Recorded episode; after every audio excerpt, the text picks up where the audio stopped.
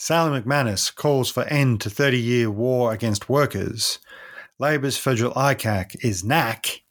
And Queensland to end reliance on coal by 2035. This is the week on Wednesday. Hello and welcome to the week on Wednesday.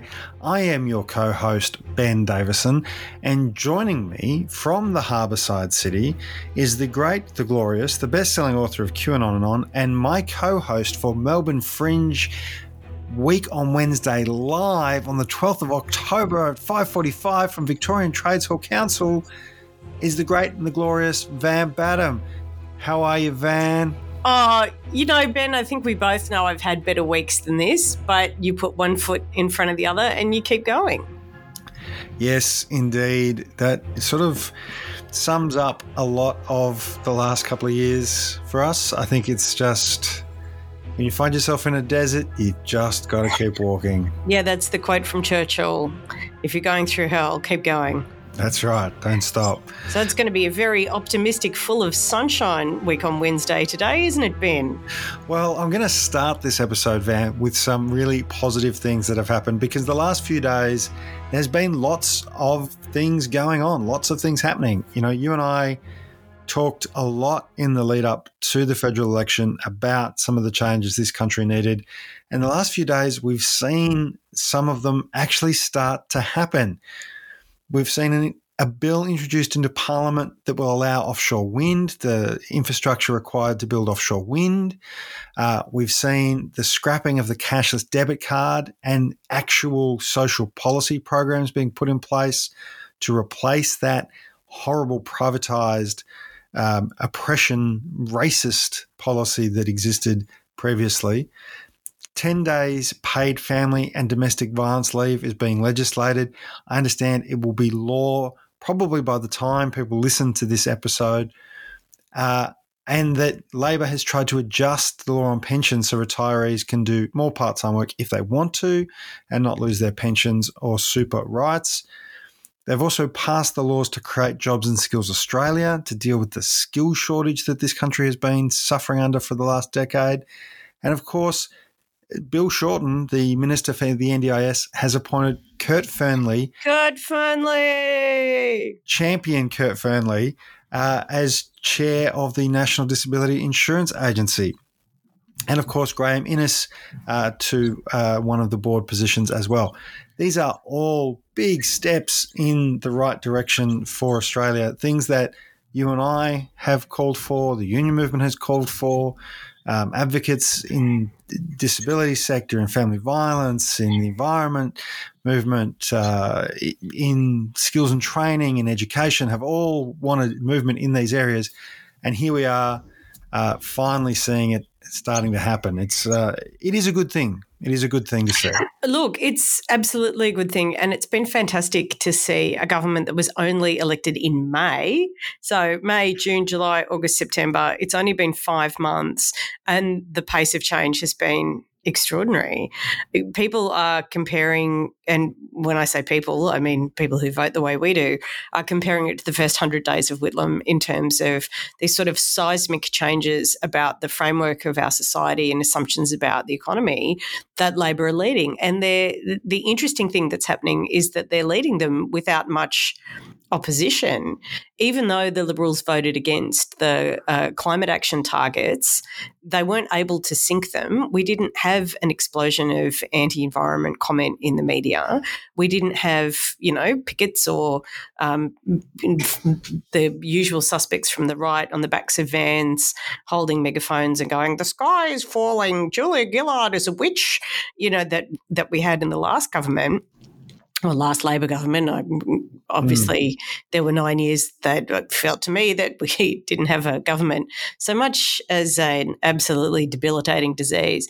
But certainly, these are all really positive changes and uh, a, a massive repair job on a society and an economy that events are revealing has been neglected for the past nine years. It's interesting you say a big repair job because, of course, Sally McManus, the leader of the trade union movement, today gave a speech at the National Press Club, which you know I was fortunate enough to be able to watch. It's on ABC 24 or iView. You can you can watch it there. Uh, and of course, one of the points that she made was that actually there's a lot of repair work to be done in the economy uh, and in our workplace laws as well. I mean, it was a very it was a very interesting speech. It was very impassioned, and was really a, an interesting lesson, both in terms of what needs to be fixed right now, but also how we got to this point where this system is so broken when it comes to the economy, where where we do have record low levels of unemployment, but also wage cuts. We have rising productivity, but increasing numbers, record numbers of people working multiple jobs. We have huge profits, but people struggling to pay their bills. It's a very, um, uh, it's almost dystopian in how uh, polarized it's become.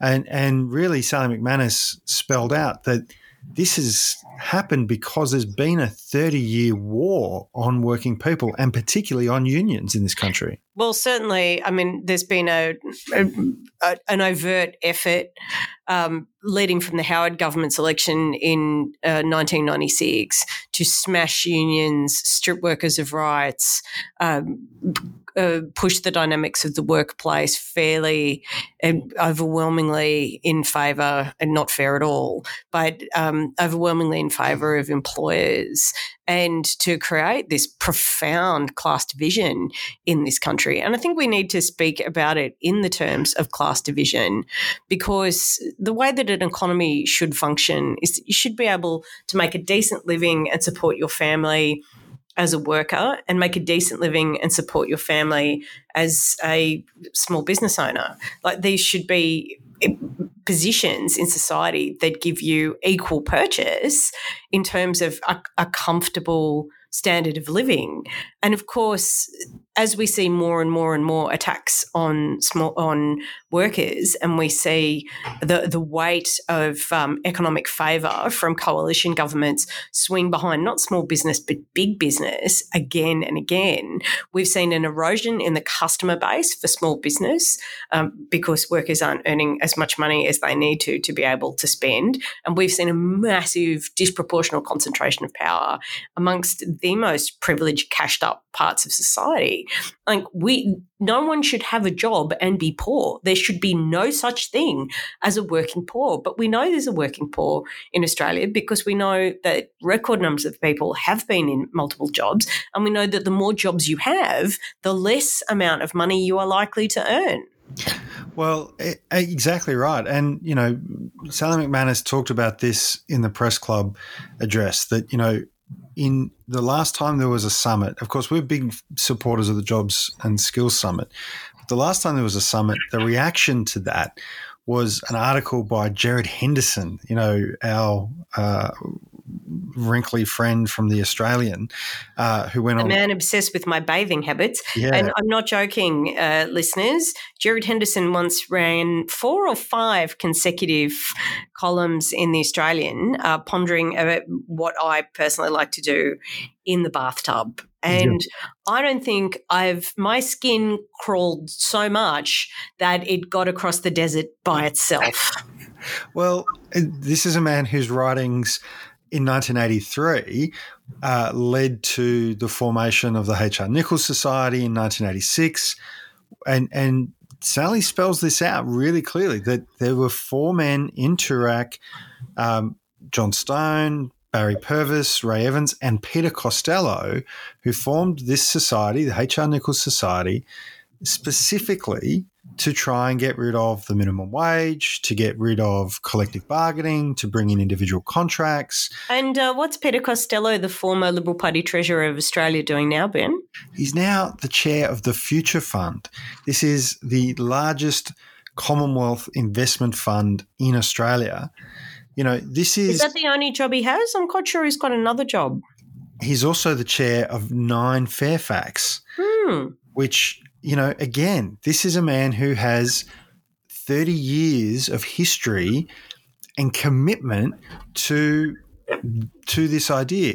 Nick Minchin, uh, Nick Minchin, and um, oh, the senator from Tasmania, former senator Abetz. Abetz talked about how the John Howard era was essentially the the same revolutionary fervor as Martin Luther nailing uh, nailing the the you know Protestant declarations to the to the cathedral door. Uh, and Nick Minchin said that the vast majority, the great majority of Australian people do not support what we're doing on industrial relations. They violently disagree. Uh, but that the declaration by um, Luther that started the Thirty Year War meant that their equivalent would be a 30 year program of work as well. And, and it has it, it has worked. Sally was asked that question by a journalist. You know, no Murdoch journalist turned up to see her at the press club, and and another finger journal- on the pulse. What well, absolute news hounds! Well, the leader of the Australian Trade Union Movement gives an absolutely historical speech at, at the National Press Club, and the national broadsheet. She said the Australian don't even turn up. Well, this is, and this was the point. Have, have the four men won? Sally resp- responded beautifully and just said, well, to some degree they have, but what does their victory mean? What does them winning look like? Well, it means falling wages, workers not getting their share of productivity, people not able to pay their bills.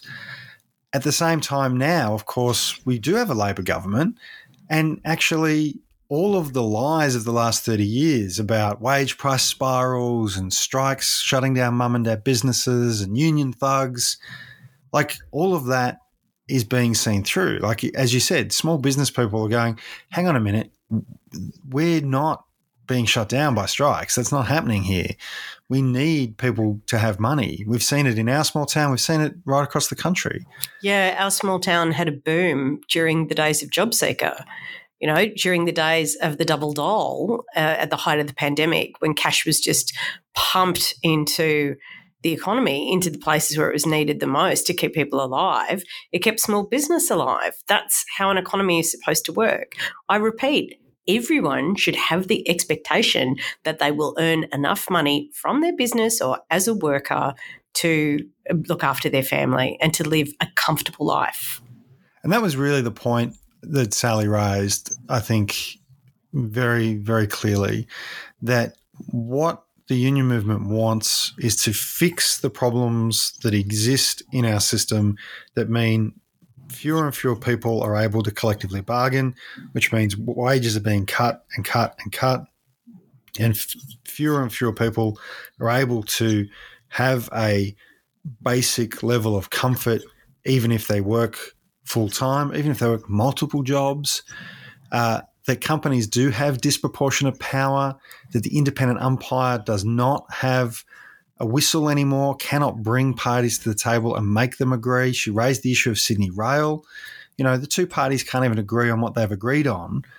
The, and the independent umpire has no power to kind of bring that to an end.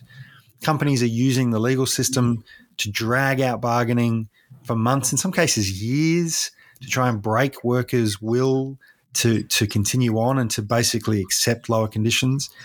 And and one of the great challenges I think when we talk about we're going to reform the economy and we're going to change the industrial relations system and we're going to have multi-employer bargaining as an option and small business has said actually that will work for us if we can bargain properly and collectively because we don't have an army of lawyers like Woodside or we don't have AIG being able to, you know, do that for us. But if we can have a body like COSBOA, their peak body, negotiate with a body like the ACTU, uh, and say, okay, all the fast food outlets in this area or this state or whatever the whatever the makeup is, like they've done in California, Van, then there's real outcomes that can be driven, and the productivity that workers have been delivering can actually start to be shared properly. Of course, what we're hearing on the other side is the same old tropes. You know, wage price spiral, strikes. Peter Dutton didn't attend the summit because he refused to, and I quote, sit down with union thugs. It's it, it, they just want to continue the same old politics of division. Well, I mean, it's not only the politics of division, but it's the, the politics of a neoliberal fantasy that's been exposed as bunk after 40 years of failed promises. I mean, the, the Liberal Party are really in crisis at the moment, and I don't think we can underestimate one, how dangerous that is, and I'll get to that in a moment, but two, why that's happened. Because we're looking at a situation where the majority of states have Labor governments. We have a federal Labor government. The New South Wales Liberal government of Dominic Perrottet is in terrible trouble.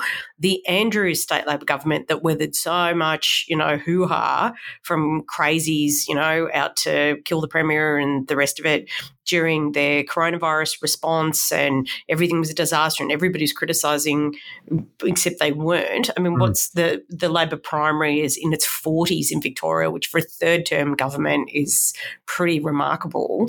The Liberals are polling what in Victoria? 28. 28%, 28 in in a Dovage's tendency, you know, two party weighted environment, the best that the other party, uh, the other major party can do is 28%, is pretty terrifying. Um, and it's got to do with the fact that the Liberals have really suffered liberal drift. Like I wrote about this for The Guardian, that the, the Liberals in a, in a universal enfranchisement system where everybody votes, where we have what is known as compulsory voting, but which you mm. and I mm. call a universal enfranchisement, it means that if the, the Liberal Party is held together as an alliance between actual small L liberals, pro business small L liberals, who are socially progressive but economically conservative, and conservatives who are conservative economically and conservative socially. And if you drift too far to the conservative side, and this has happened three times with the dominant conservative party or the dominant centre right party in Australian politics, whether it was the UAP or the Nationalist Party before that, and you lose your small L liberals, you are in real trouble. Like gen- the it, historically, the party has collapsed, and the problem that they have is that while you know the sort of small L liberal tradition of the Liberal Party truly was based around things like civil liberties, civil liberties, and a defence of the right to privacy, and this sort of you know moderate social progressivism kind of thing, their full-on holus bolus embrace of neoliberal economics, which has been dominant in the Liberal Party since the 1970s, and Malcolm Fraser, um, where they walked away from economic protectionism and you know the the parts of the the the National Party that was still the old agrarian socialists um, popping up in that coalition is always something,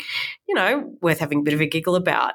But neoliberalism was this sort of radical free market ideology that was about user pays everything, that was about a destruction of the state um, and outsourcing everything to business. It was about greed is good, trickle down economics, uh, like cut tax, destroy institutions, let business run everything, and markets will make decisions about where they want to spend their money. I mean, we've talked about this a lot.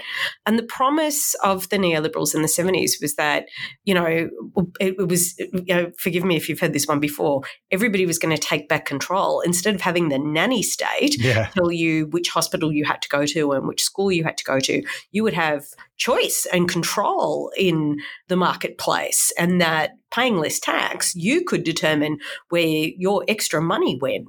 And of course, the result of this worldwide has been nothing short of an absolute disaster. You only have to look at the privatized railway system in Britain, where the same the same length of journey that would be like Sydney to Newcastle, like two hours, which in New South Wales costs what 11 bucks in in England can cost a hundred pounds. It's like two hundred dollars to get from Sydney to Newcastle because of the way that they price gouge and it's all based on profiteering. You know, Britain. There's a, a really famous play uh, by David Hare, one of my favourite playwrights, called The Permanent Way, which is about the privatisation of British Rail and the absolute disaster that followed in its wake. And for anybody who's interested in sort of the the the cultural interpretation of neoliberal economics, Permanent Way is just a devastating play because what happens is train accident after train accident after train accident.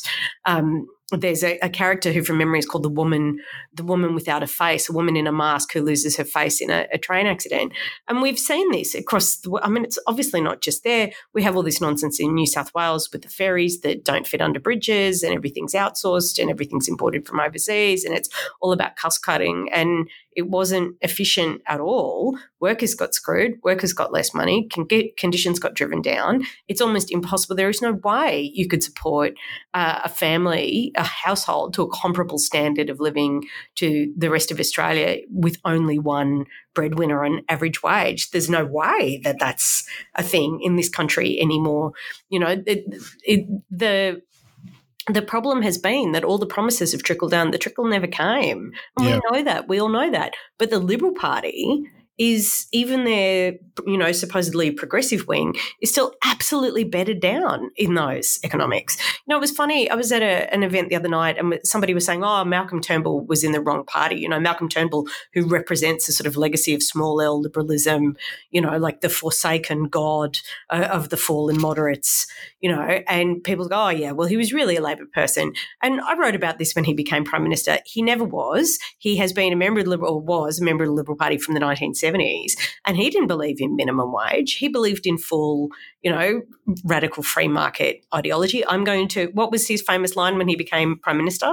I'm going to run this country for the might of the market. Or he actually, you know, freedom, the individual and the market. Yeah, That's what he said. individual in the market. That's freedom, right. individual in the market. Whereas I'm like, well, I'm way up on freedom, but I like, you know, the community and shared prosperity. That's the the take I would I would go on. But I am a socialist. What would one expect?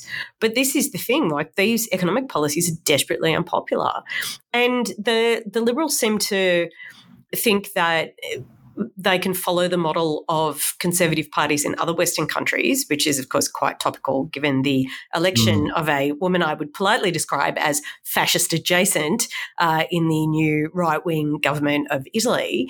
That the way that the Trumps and the Boris Johnsons and the Liz Trusses have have you know, carried electoral victories in countries, by the way, that do not have universal enfranchisement, yeah. where voting can be suppressed um, they have carried votes on the basis of, you know, a, a, new nationalism and a populism that's based around cultural issues that are supposedly more important to their voter bases than economic issues are. So you can be absolutely miserable about what neoliberalism has done to your community, but be whipped up into a fervor by the Republicans that the idea that somewhere, um, you know, somewhere in America, a trans child may believe they have a right to liberty and prosperity and the right to participate fully and equally in society.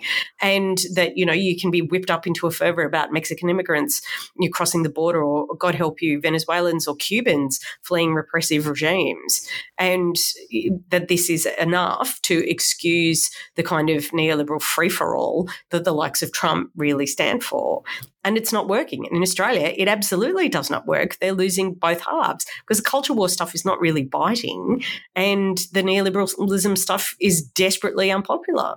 Well, this was the point, right? Sally was explicitly clear about this that you know, as much as Peter Dutton might, you know, trot out the old H.R. Nicholls and Peter Costello lines about union thugs, the average union member now is a 36 year old woman who works as a nurse, who's a member of the country's biggest union, the Australian Nursing and Midwifery Federation, um, and probably works in a public hospital.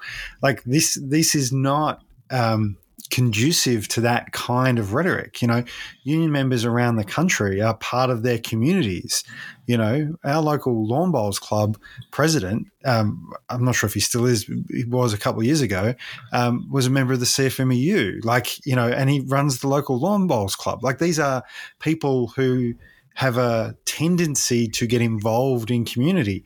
Sally talked about the union members who've been helping clean up the floods and, you know, who lend um, emergency aid and do all the things that. My mum, the lifelong PSA, Dello, Dello, sorry, yeah. it, you know, from the from when she was a public servant, who in her retirement volunteered as a ward granny to, you know, look after children very, very sick children in the public hospital system who was, you know, part of the campaign to ban guns, who went to every, you, you know, like um, land rights march and Palm Sunday. And, you know, my very like my left school at 15 working class mother whose sense of solidarity was encouraged through the trade union tradition and knew that she had a social role and a social importance by virtue of turning up. You know that the cause of justice was represented by the most important organizations in her life which were the organizations of the trade union movement. And you know we always encourage people to join their union here. And i think Sally's thing, Sally's line uh, in her speech that trade union members um, stand up, turn up, and join up is absolutely true. I think your mum embodies that spirit. I know. I know she's very proud of you embodying that spirit too.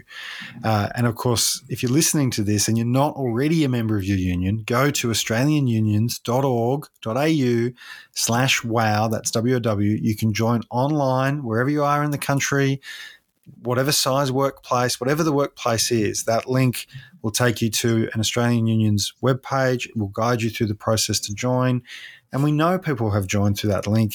We're very proud, actually, of the fact that people join. That gives our lives meaning and purpose to think it, that, you know, that people are becoming part of that community. Because I want to dispel a mythology that union people, like it's a gene or something, or there's, or you've got to grow up in a union family to be a union person.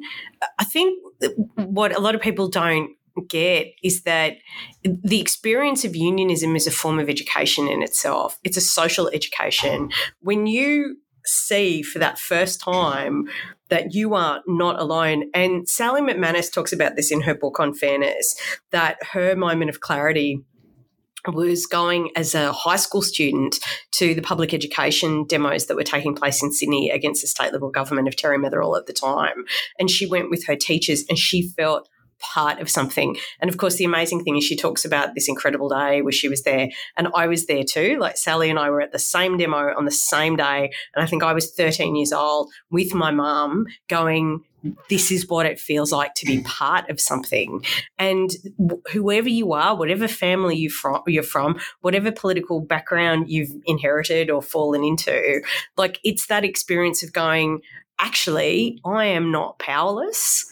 And, I, and from there, of course, that public education demo led me into a life full of feminist activism and solidarity with LGBTQIA causes, and um, you know, going to every demonstration for greater justice that I could, and being a really committed environmentalist, and learning the the capacity and the potential for social mobilisation and social change. I know, like because you are also a committed environmentalist, you maybe don't mm. get quite as weepy about the trees that I do, but your contributions to environmental activism in this in this country shouldn't be understated in the work that you've done with the trade union movement.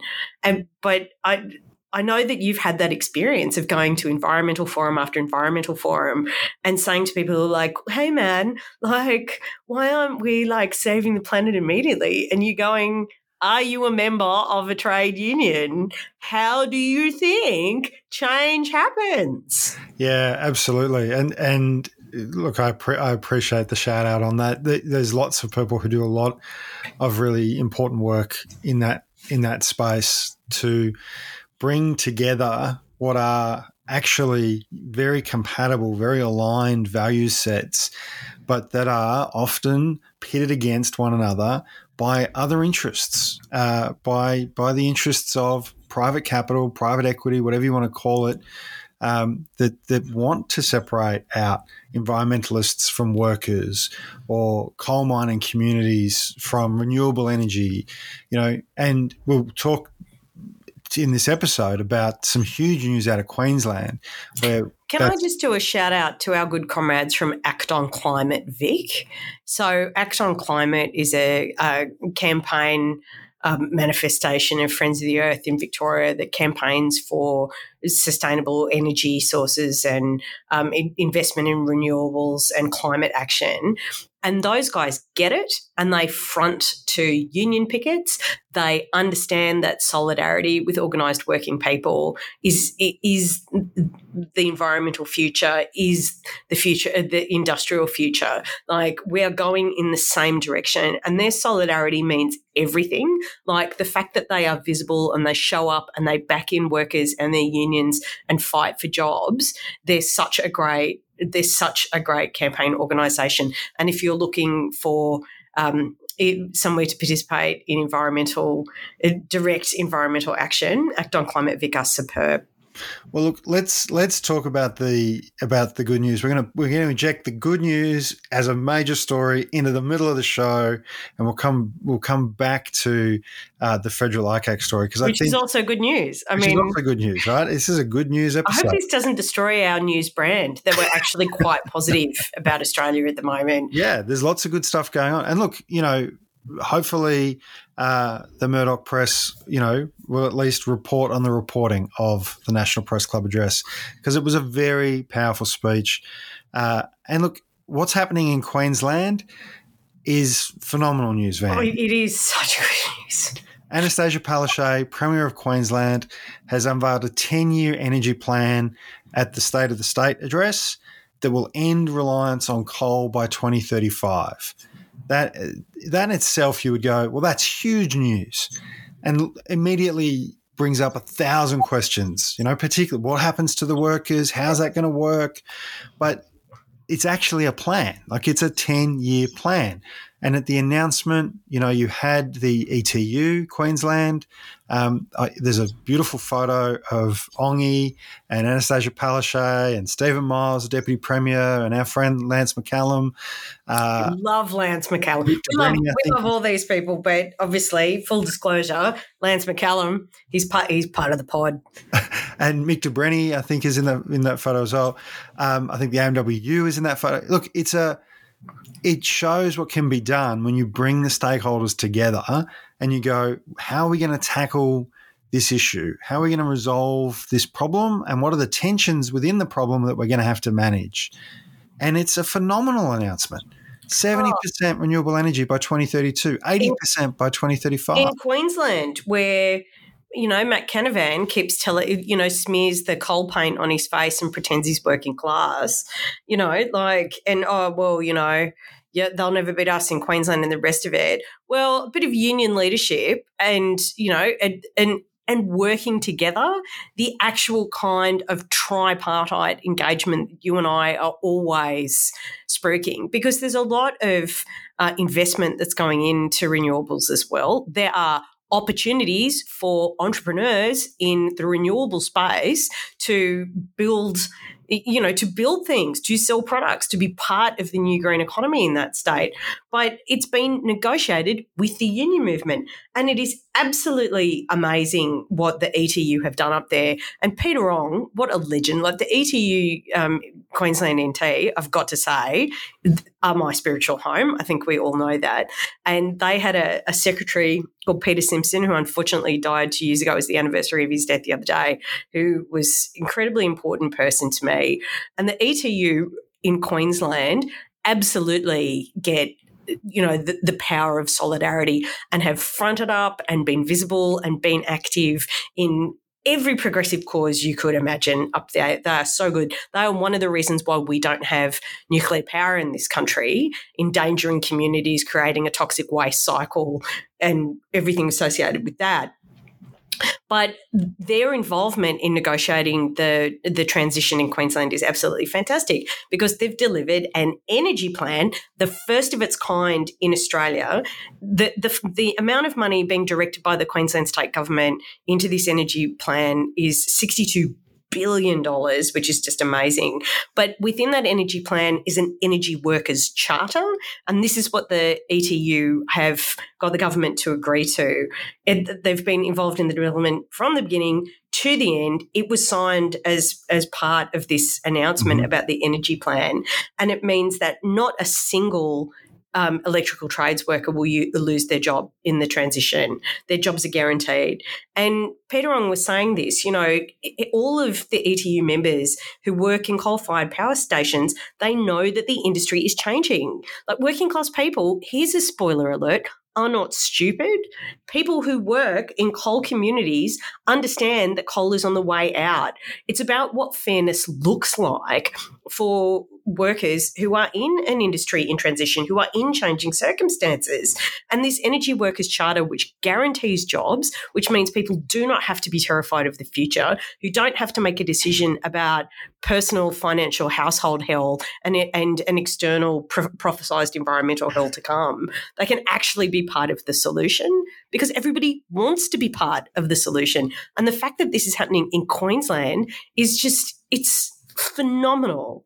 It, it really is amazing. And it also speaks, I think, to the power of state owned assets as well, because, of course, Queensland still owns much of its own energy infrastructure. Thanks to the ETU. In, in, no small part. And of course, WA, we know, has a transition plan for Collie as well, in similar sort of situation. But, you know, Queensland is really going that extra step because we are talking about communities that that have large reserves of coal. Fundamentally we're talking about communities where you could you could theoretically go well we're going to be the last ones out. We're going to we're going to dig out every last lump of coal and then we'll move on from there. But that would be abandoning people. That would actually be abandoning those communities. And instead what this does is this says no no we're going to have pumped hydro uh, just to the west of Gympie. That's going to be finished by 2030. We're going that's going to do two gigawatts of 24 hour electricity storage. We're going to have five gigawatts, the largest pumped hydro energy storage in the world, to be completed by 2032. You know, 25 gigawatts of new and existing renewable energy, the largest pumped hydro in the world. It's going to make Snowy Hydro look small, and and it's transitioning the existing communities, giving them a future and making that investment. So it's not just the investment in the machinery and the transmission wires and the and the infrastructure, but it's the investment in those communities, in those jobs, in training, in transitioning, and and putting that money in ahead of time. You know, you and I have talked before, and we've talked with others about the German model and the 30 year plan they had to do transition, and how nobody lost their job. And then the last coal worker retired or left the mine, you know, everybody kind of walked away happy. And of course, we don't necessarily have 30 years now, but we haven't in this country had an energy plan for the last decade. There hasn't been a national energy plan for 22 years. Now there is a national energy plan, but to have this kind of transition on the cards is just phenomenal. It's a phenomenal step in the right direction. And yes, it's a lot of money, but we're talking about human survival on Earth. Yeah, human survival on Earth, future prosperity, making sure that we can continue to have high energy using uh, lifestyles and you know everything we do uses energy so getting it to net zero getting to zero emissions is actually pretty important uh, and this does it this is a phenomenal announcement hugely good news for workers community and and the fact that it you know puts Matt Canavan back in his box in the same week where Dutton and Canavan have tried to push nuclear to the front of the queue in the Senate uh, you know, oh, Matt Canavan tweeted, oh, I've got nine senators who are prepared to back me putting forward a, a, you know a repeal on the ban of nuclear energy. Well, Matt, take your nine senators and go and sit in a cafe and complain all you like about the fact that Queensland is making the transition and making it safely and making it with communities and with workers because that's what's actually happening. You and your nine senators can go and you know sit in the courtyard and just I don't know what they. Let me guess: Pauline Hanson, Malcolm Roberts, the um, Palmer United person from Victoria. Uh, who else? Alex Antic, Gerard Rennick. Matt think, Canavan, who've I forgotten? It's think, the crazy caucus. I think you've. I've I got nine senators, and it's like, and all of them are terrible human beings. Yeah, absolutely. Well, that's that's. I mean, that's the great thing about what we're seeing in Queensland. Obviously, WA has a similar transition program for Collie.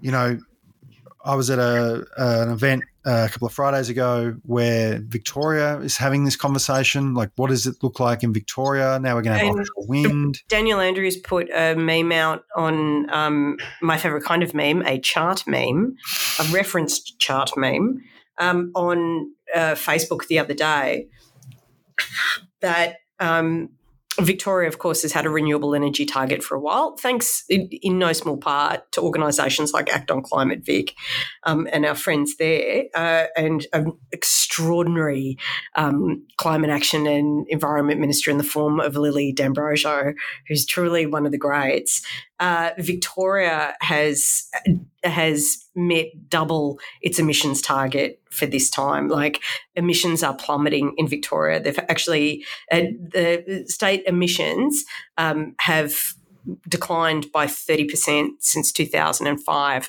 So they're double on target for um, the renewable energy target that was set by the Andrews Labor government. Like it's possible. And I know everybody gets freaked out about climate change because we're watching a tropical hurricane hit Canada, which is not Unusual. normal. And obviously, what's going like terrible, terrible hurricanes in uh, Florida and all of these extreme weather events throughout the world. You know, it is terrifying. It's a terrifying time, but the capacity for doing the work is there, and there are people who are willing to do it. And one group of people who are prepared to do it are blow me down with a feather, the government of Queensland. Yeah, look, it's it's phenomenal, and you know we talk about making progress, and it is hard you know, I had a meeting this morning with some people about, you know, some work we've been doing for, it feels like the two years that we've been doing it feels like the two years. But, you know, then we sat, sat back and went, oh, actually, look at how far we've come on that issue. And, and absolutely, climate is one of those things, you know, where as a nation, we have taken big steps forward. Another big, big issue that we've taken a huge step forward on uh, is, of course, the federal ICAC. Oh. It felt like look at we the joy. Were, Have you seen the joy? Have you seen my my joyful face? Well, I mean, this is this is a phenomenal step in the right direction. Uh, the the Labor government's federal ICAC is NACC, the National Anti Corruption Commission, um, which makes sense. Uh, the legislation has been introduced. Look, there's lots of discussion about this. It will be debated. There will be hearings uh, in the Senate. There'll be lots of uh, demands for more clarity. Some of the key points I want to raise what the Labor government is putting forward is a $262 million over four years National Anti Corruption Commission. There'll be a commissioner, three deputy commissioners, there'll be a chief executive officer. Uh, it will look into and investigate any serious or systemic conduct, corrupt conduct by Commonwealth ministers, parliamentarians, and their staff, statutory office holders, staff of Commonwealth entities and companies, and contracted service providers. Also, any person that adversely affects the honest or impartial exercise of a public official's functions or duties and whether criminal or non criminal, uh, and occurring before or after the Commission's establishment. So that means retrospectively as well as prospectively. It will be, which is a huge deal because this is one it's retrospective. This that the, means all the dodgy garbage from the past is gonna be exposed. We got a retrospective ICAC, and I'm so happy. Peter Dutton's press conference on this anybody is welcome to score and release that the I released the IP on that particular tune. Peter Dutton's uh, media conference on uh, providing initial tacit support for the NACC uh, was. Was it a uh, classic of the genre? It was a classic of the genre. It was a man who knew he couldn't say no because one of the other things, and this is that this is where there is again a bit of to and forth, uh, back and forth, is that there will mostly be private hearings. There, there will be public hearings where it is uh, in the public interest but they will conduct private hearings and, if it is in the public interest and exceptional circumstances justified doing so, public hearings. Now, that's been a big sticking point uh, for some people that the public hearings straight off the bat destroy reputations. And there are different models in different states. Obviously, the New South Wales ICAC is all public all the time. In other parts of the country, they're not always public, but they are sometimes public. And that seems to be the model nationally they've gone for. Peter Dutton was desperately at pains to say that the Liberals would not support always public all the time. Um, and he referenced somebody who took their own life um, in South Australia. I'm not familiar with that case. If that raises issues for you, please do contact Lifeline or Beyond Blue uh, or seek the appropriate assistance. Um, I, I was not familiar with that, but obviously that would be a terrible circumstance. However, there are independents who say, well, hang on a minute, public hearings do flush out a lot of extra detail um, and do make the public aware of a situation, even if it's not criminal, even if it's not corrupt, and it allows people to have a better informed opinion about the conduct of the officials. So there is some backwards and forwards in this. But Dutton was clearly boxed in. He has to agree, at least in principle, he, he's going to have to support this. Um, the independents, some of the independents have already said they support it as is. They'd like to see some change. It will be overseen by a parliamentary committee, both from the lower house and the Senate, three from government, two from opposition, one from independents in both houses. Um, Helen Haines has been put forward from the lower house to be the independent. Uh, he's obviously done quite a lot of work on on federal ICAC or campaign on it for quite some time but it's a huge step in the right direction, Van. And oh, it's great. And it's just, I don't know who else is having this uh, particular experience. Um, Mark Dreyfus, QC, who's the Attorney General, I trust him. Yeah. I trust him to propose legislation which is considered, uh, that represents the popular will. Obviously, you know, in, like anti-corruption commissions are insanely popular in this country. Um, we believe in them. We've seen their value. They are a really important mechanism to maintain institutional integrity in this country, and that's a majority opinion by some margin. And the idea that that Dreyfus is drafting this legislation just fills me with confidence. And like I said, the experience I've been having recently, it's like, oh, there's a health announcement. Ah, Mark Butler is the Minister for Health. Oh, look, there's a Home Affairs announcement. Ah, Clare O'Neil has got this under control. Like it's just that that relentless. Oh, Chris Bowen, the Minister for Climate Action, and it's like everything is going to be all right. It's okay, everyone. Penny Wong is at the UN. Like, there's not going to be some kind of terrible disaster that we're all going to have to spend weeks reacting to. Like, it is that just sort of basic competency confidence. But Dreyfus is an exceptional lawyer, and this is a popularly supported position. The you know the majoritarian ideological spectrum of this country is absolutely behind it, and I just want to I absolutely want to affirm the value of an anti corruption commission in terms of what is the greatest threat to the Western culture and society at the moment, which is rising authoritarianism. Like mm. I mentioned before, there is a new fascist adjacent Prime Minister of Italy, uh, Giorgia Meloni. It is literally terrifying, who believes that George Soros, who just so happens coincidentally, I'm sure, to be Jewish and uh, euphemistically um, is invoked uh, to pay lip ser- euphemistic lip service to very old conspiracy theories that are, can I just say, anti-Semitic in nature. Believes John, uh, George Soros is um, flying in. Uh, illegal immigrants in order to flood Europe and great replacement, you know, crazy far right nonsense. Um, obviously, we've seen the disaster of Brexit and uh, nationalist populism in the UK, whose economy is completely collapsing as we speak.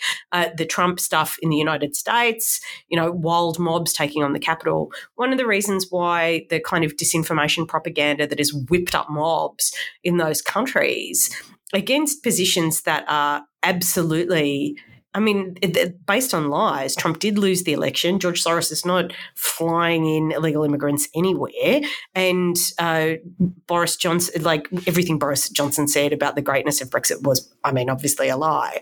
But the reason why those disinformation narratives get purchased with people is because their trust in institutions is eroded by mm. corruption and dissembling and poor political behaviour. And you get people who are like, what's the point in voting? Nothing makes a difference. They're all corrupt.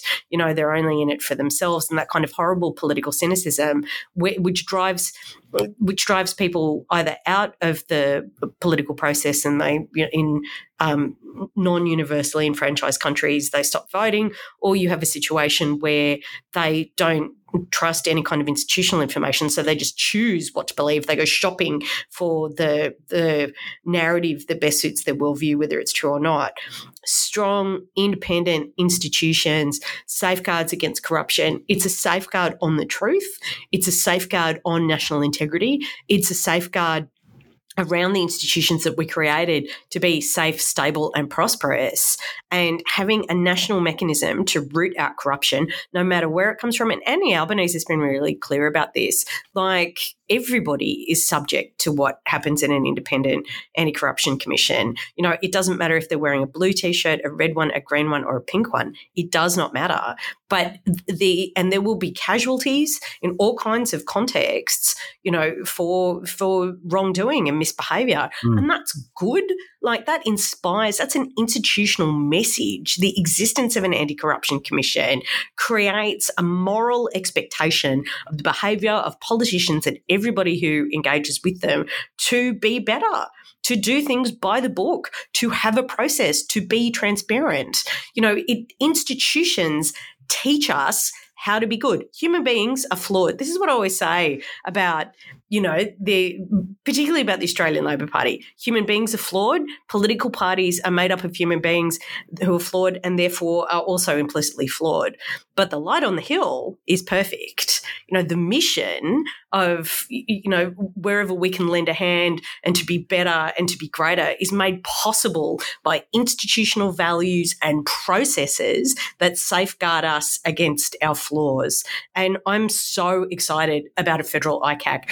I was tweeting today about things Australia can do to avoid the proto fascist madness that's going on in other Western countries. And we're, we're getting really close to sorting it out. We have universal enfranchisement. That's fantastic. That means that extremists can't prosper and people cannot, voters cannot be suppressed. And can I just say, Van, on that point, in Italy, they had the lowest turnout since the Second World War. Yep. So this Only sixty four percent of Italians voted. Yeah, and record and, low. And likewise, the UK has seen very low turnouts at their recent uh, elections when Boris Johnson got elected. This is this is a trend. Far right prosper in Sweden. They've elected a right wing government, and similarly, they had low turnouts. This is this is a this is a problem. Yeah, because if you do not guarantee, if you do not oblige the state to service every single voter, like we have universal enfranchisement in Australia to make sure no one can deny you your vote. You can write all the candidates are swamp monsters on your paper if you want to. Like you have the right to do that. But but the state is obliged to do everything to ensure that you can write all of the candidates as swamp monsters. Like that is a sacred principle, and it spares us ex- the kind of polarized extremist nonsense that goes on in other countries. The other things that we need strong trade unions. If you're worried about fascism, and let me tell you, having written QAnon and on, I'm worried about fascism all the time. I've been worried about fascism my entire life. You know, like I am proudly anti fascist. I would wear it on a t shirt. I don't care what Tucker Carlson says.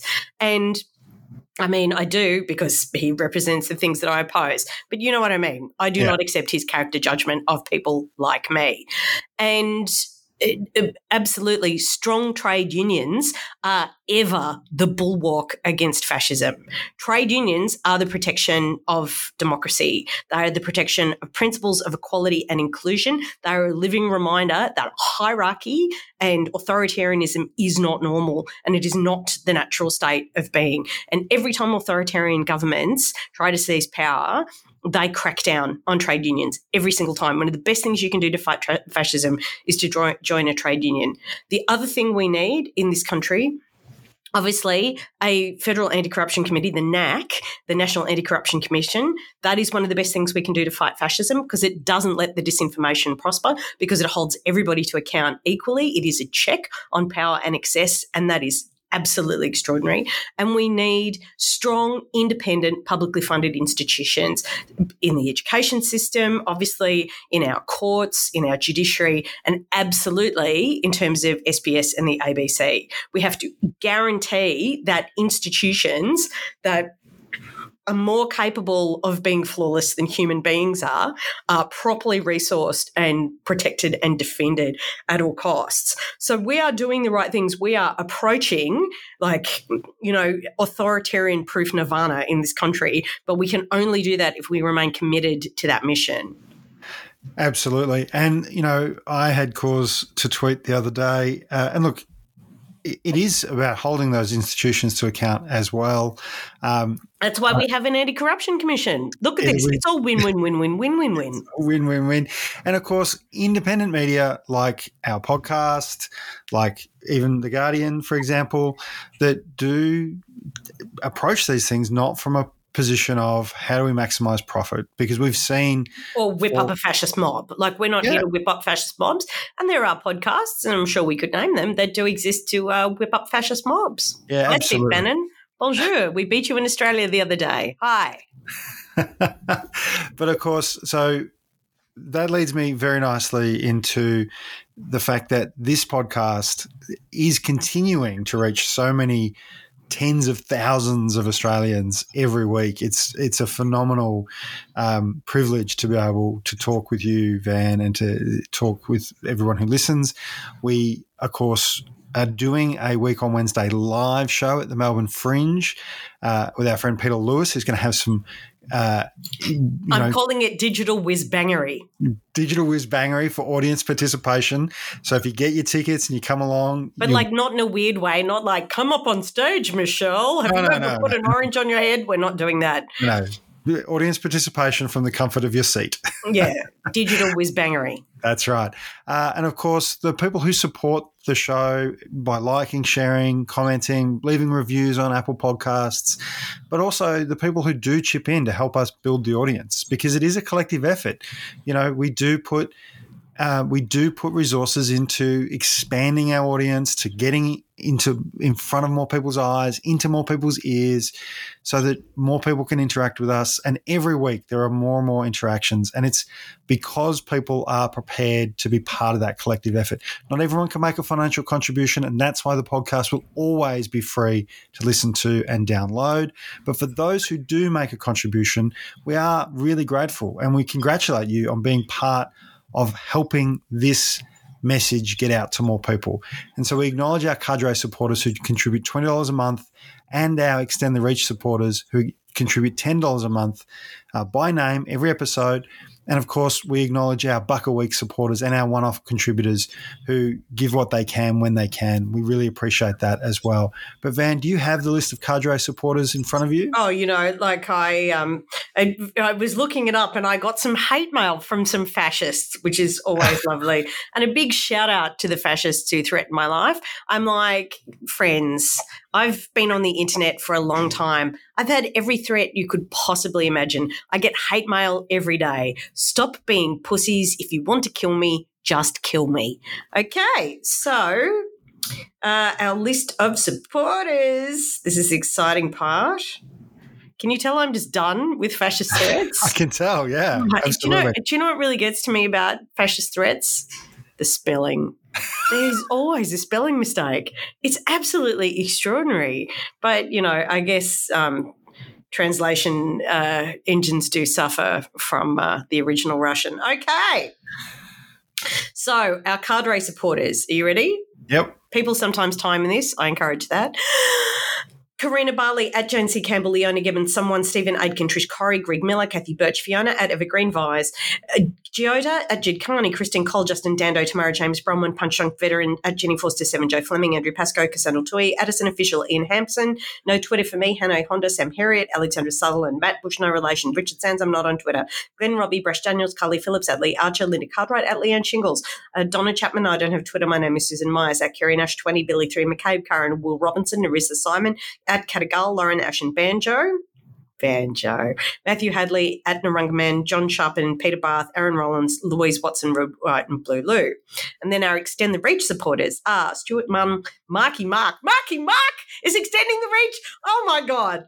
Um, I'm sharing my Calvins with him. Okay, at Vic, Vic M. Bit, Adrian Valente, Maritza at Carrydale68, Frank Nihus, Erica Pizzuti, Claire, Joe Lapino, Steph, Rachel Fitzpatrick, Kerry Arthur, Pauline Bate, Helen, Daniel at Crazy Keza, John DeHaan at Ange Fennel, um, Anna Uren at Ross Kenner 888, Kathy Burgess, Kirsten Black, Melanie Dinning, Jody A. Not on Twitter, Karen, Penelope Judge, Jane Holloway, Spirit of Anger and Hope, Vicky Hannah at K Not, love your work, love yours too, at Diddums, Sharon Kelly, Beck and Lola, hello. Uh, Richard Graver, someone, Vita W, Tanya George, Nandita Hannah, Maura Louise Hawker, Megan Weckett, Graham, Oxley, Beck Cody, Tracy Lucas, Sandy Honing, at Galvez, Greg Mutton, Trainer, Amy Fawcett, not on Twitter, Sarah, Elianan, Andrew Ivor Spillett, Andrew Bryan, Peter OC, Linda, Sam Hadid, Kip Patterson, Lizette Twizzle, Bunker Basher, Katie Ward, at The Real Never, Neville Longbody, Sandy Baumgart, at Not Sandy B, and at, at Renee McGee. And that's that's a lot. We got more. Hello. Yeah, we got more. We got more supporters this Welcome week. to the Happy Family. We are really excited about doing the week on Wednesday live in Melbourne. Um, I would suggest if you're thinking about coming, get your tickets now because it's still two weeks to go and we've already sold more than half of them. Yeah, So the show is going to be very popular, and we would hate to have any friends turned away at the door. Um, and Melbourne Fringe are very strict about that because it is, and to their credit, super accessible um, and very militant about maintaining accessibility and not doing anything that compromises accessibility or OHS principles, which is fantastic. We support, but get your tickets so you can definitely come. And of course, if this show goes well, you may see us on the road a lot more. And we are very excited about that. And I'm going to wear a super special outfit. I've already picked it. That is the week on Wednesday for this week. It has been a huge week in Australian politics. Despite the four day weekend in Victoria, or five day, or four day weekend in WA, or three day weekend, or whatever it's been, wherever you are, wherever you are, however you And are, And the incoherent sobbing of Swan supporters like myself and my mother. and the triumphant gloating of my mother. Hopefully, the rest of your week will be great. Don't As forget long as our family always wins. Don't forget to tune in to the weekend wrap, where I will give you a brief rundown in 20 minutes or less of the news that happens between now and then. And until then, love you, Vanny. I love you too. I miss you. I miss you too. Bye. Bye.